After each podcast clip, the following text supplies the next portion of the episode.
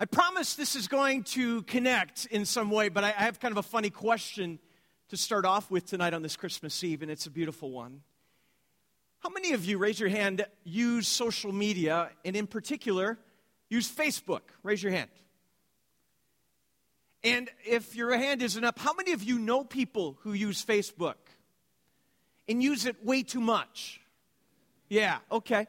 Um, if your hand was raised at the first group, you are part of over 2, 2 billion people in the world. This isn't just an American thing or a European thing, it's, it's a worldwide thing called social media involving Facebook. Uh, this thing has taken off ever since it launched at Harvard some years ago. And it's been growing at this incredible rate, like 16% per year. Uh, in fact, every second there's something like 10 people uh, creating Facebook accounts. A- at any given day, there's something like 4 billion likes being made uh, of, you know, of things. And, and then it happened, this life changing thing this past year where Facebook expanded the options. And, and you know what I'm talking about. Not only now can you like something, but you can heart or love something, or you can. I, I never know what that face is. I think it's like laughing, and, and then there's the, oh, wow, and then there's the sad face, and then the angry face, which got used a lot during the political season, to say the least, by many. Um, so, Facebook users, I, I have a Facebook account, and recently, uh, I've, I've posted some things. I'll show you a couple of them. Earlier this week, here's one I, I put up there. Um, I wrote, I missed the wear your mint shirt today staff memo. And there you got Quapis on the left there, our director of, of traditional worship, our principal, Todd Pilkey, and, and Steve Wilson, our director of child and family ministry, all wearing pink, I'm sorry, no, bright mint green shirts. In fact, uh, somebody, one of our friends in Chicago, uh, wrote a comment on this said, hey, they look like they're, they're dressed in Frango uh, meltaways holiday. You may not know that. Anyway, that's one thing. And I got a lot of likes. A lot of likes. I love those likes. And, and here's one. This was a, a couple weeks ago, December 12th. I posted this because I realized on the exact same day, uh, on the same day, uh, a year apart, uh, a year ago on December 12th, I was raking leaves on a 65 degree day. It was wonderful. It was amazing. And, and I noted it and I said, you know, here it is. Exactly one year later, I was raking leaves on a balmy 65 degree December day today. Not so much. That was the day the snowstorm that weekend hit. I was out blowing snow. So, quite a contrast. I got a lot of likes for that one too. There were even a few loves uh, added in there and a lot of comments. Um, I got another one. They posted, you may uh, remember this. I think I even shared this picture three years ago if you were here. This happened right before Christmas. This is our dog, Charlie. He's a beagle, and, and he can be very mischievous, but in this particular moment, we had just set up the tree. And he got all excited and started running back and forth, back and forth. And he went into the family room where the tree was all set up. And that carpet, it was like a cartoon moment. He turned around and spun and started running as fast as he could, and the entire carpet just rolled up underneath him and wiped out the tree. And uh, yeah, I did that. That's Charlie. That says a lot about my relationship with that dog. Social media and, and, Facebook. I mean, and some of you teenagers, you're like rolling your eyes because I did not use Facebook. I know the average age of those who use Facebook 24 to 35 years of age. So if you're in that age segment, you are the, the main group that uses Facebook of the 2 million or 2 billion people around the world. But know this social media like Twitter or some of the others, there are only like a 200 million people in contrast to Facebook, this huge giant of social media. And you're saying, Pastor, what does this have to do with Christmas? I actually think it has a lot to do with Christmas. And here's what I mean What is it about Facebook that is so intriguing to people? And I think I know. I think I know why it's so pleasing to post something and get likes and get loves and get answers and get people to notice you. There's something pleasing and exciting and exhilarating even about that to see that people are noticing your life. What I also notice about Facebook is it's kind of nice because you can choose what to reveal.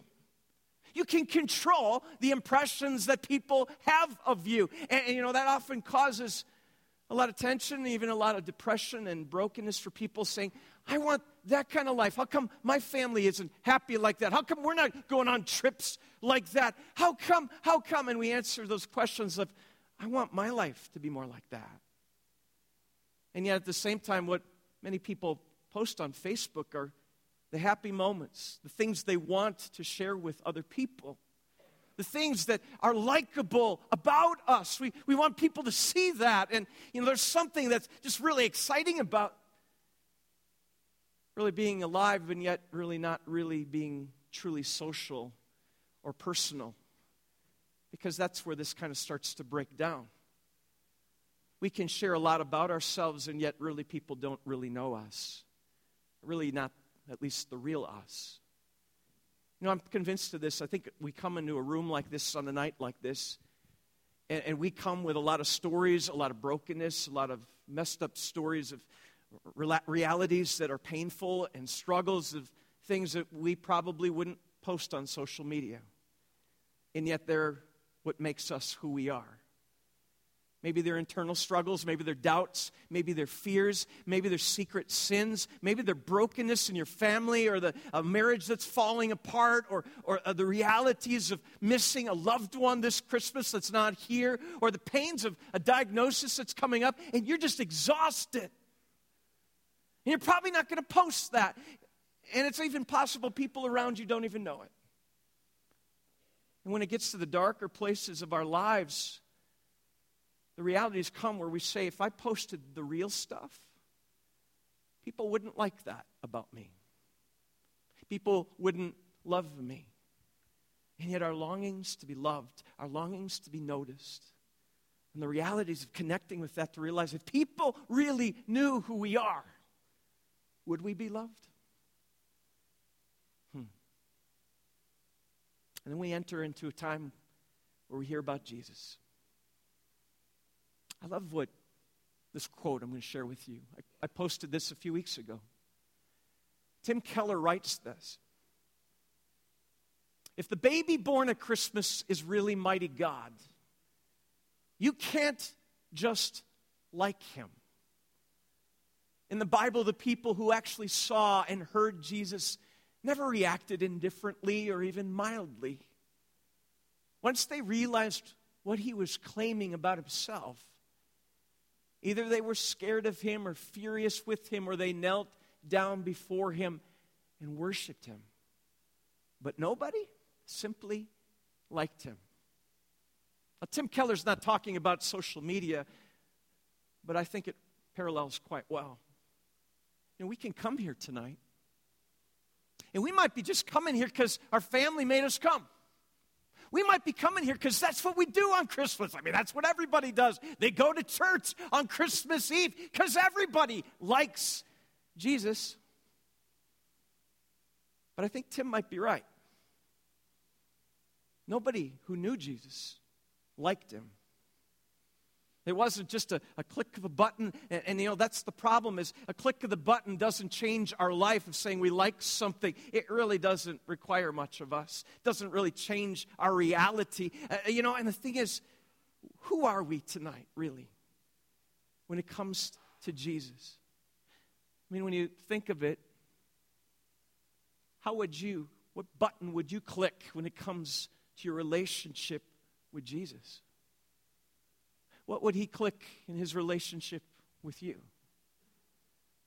You know, one of the fears we might have is that if, if God really knows us and knows our thoughts and knows our attitudes and our motivations and knows who we are when no one's looking, well, certainly Jesus would have the angry face, wouldn't he?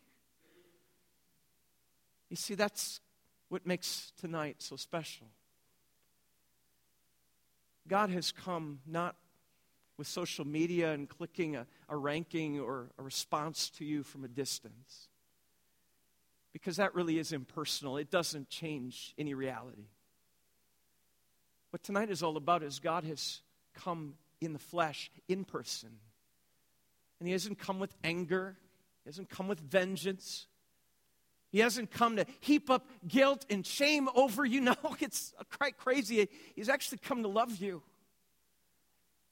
And all of that while knowing you fully, knowing completely who each of us is really. And Jesus comes among us. And as Tim reminds us, nobody ever just really liked Jesus. And you see, when he comes, he doesn't come as a cute little baby, and that's how things stay. I mean, even early on, when Jesus arrives, no one really liked him. They either loved him or worshiped him or they hated him. You're like, really? Come on. Well, actually, yeah.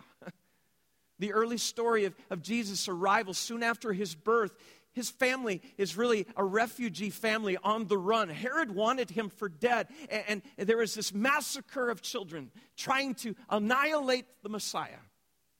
Picture those terrible scenes of Aleppo, and you have a better idea what the early days of Jesus' life was like. As he grows, it doesn't get much better. Interestingly, the religious people, the people who are the church people, they had a really hard time with Jesus. They didn't like him very much. And the reason was because his heart and his mission and his desire was for those who thought they were unlovable. Those who thought there's no possible way they could be liked based in their life, based in their deeds, based in their story, based in what was known and what was unknown about them the people who were on the outside looking in, those were the, G- the people Jesus went to visit. And interestingly, those were the people that flocked to be with Jesus. And they didn't like him, they loved him, they worshiped him.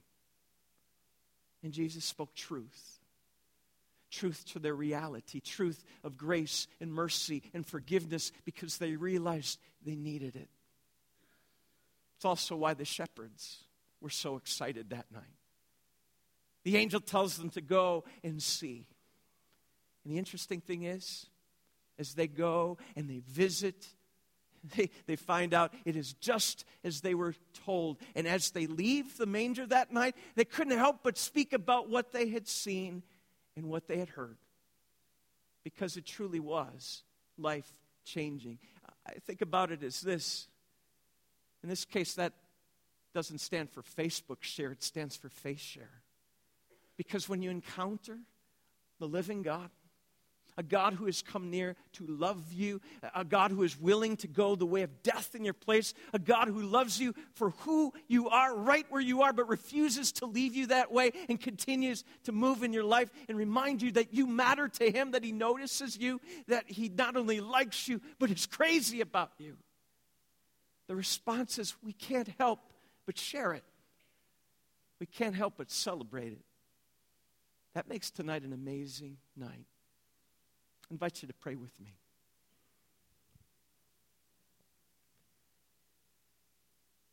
Lord Jesus, you notice us. And not just in the here and the now, you have had us in mind for all eternity. Throughout the centuries, you had a plan to come and rescue us in just the right way, in just the right time. And you would come to not just tell us you like us and love us from a distance, but Lord, you would pass into humanity and come near in person to truly connect with us as people in need, people who are broken, people who have doubts and fears, people who often feel like we're on the outside looking in and want to be loved, we want to be liked, we want to know we matter. And Lord, you are the answer to that. Thank you for visiting us. Thank you for coming to be that kind of Savior. And thank you for loving us. And we pray that, Lord, as we encounter your presence together tonight. Just like the shepherds, it would be something that would remind us that this is better than we could ever imagine and something we're sharing. Lord, bless us in that. By your grace and your presence. In Jesus' name, amen.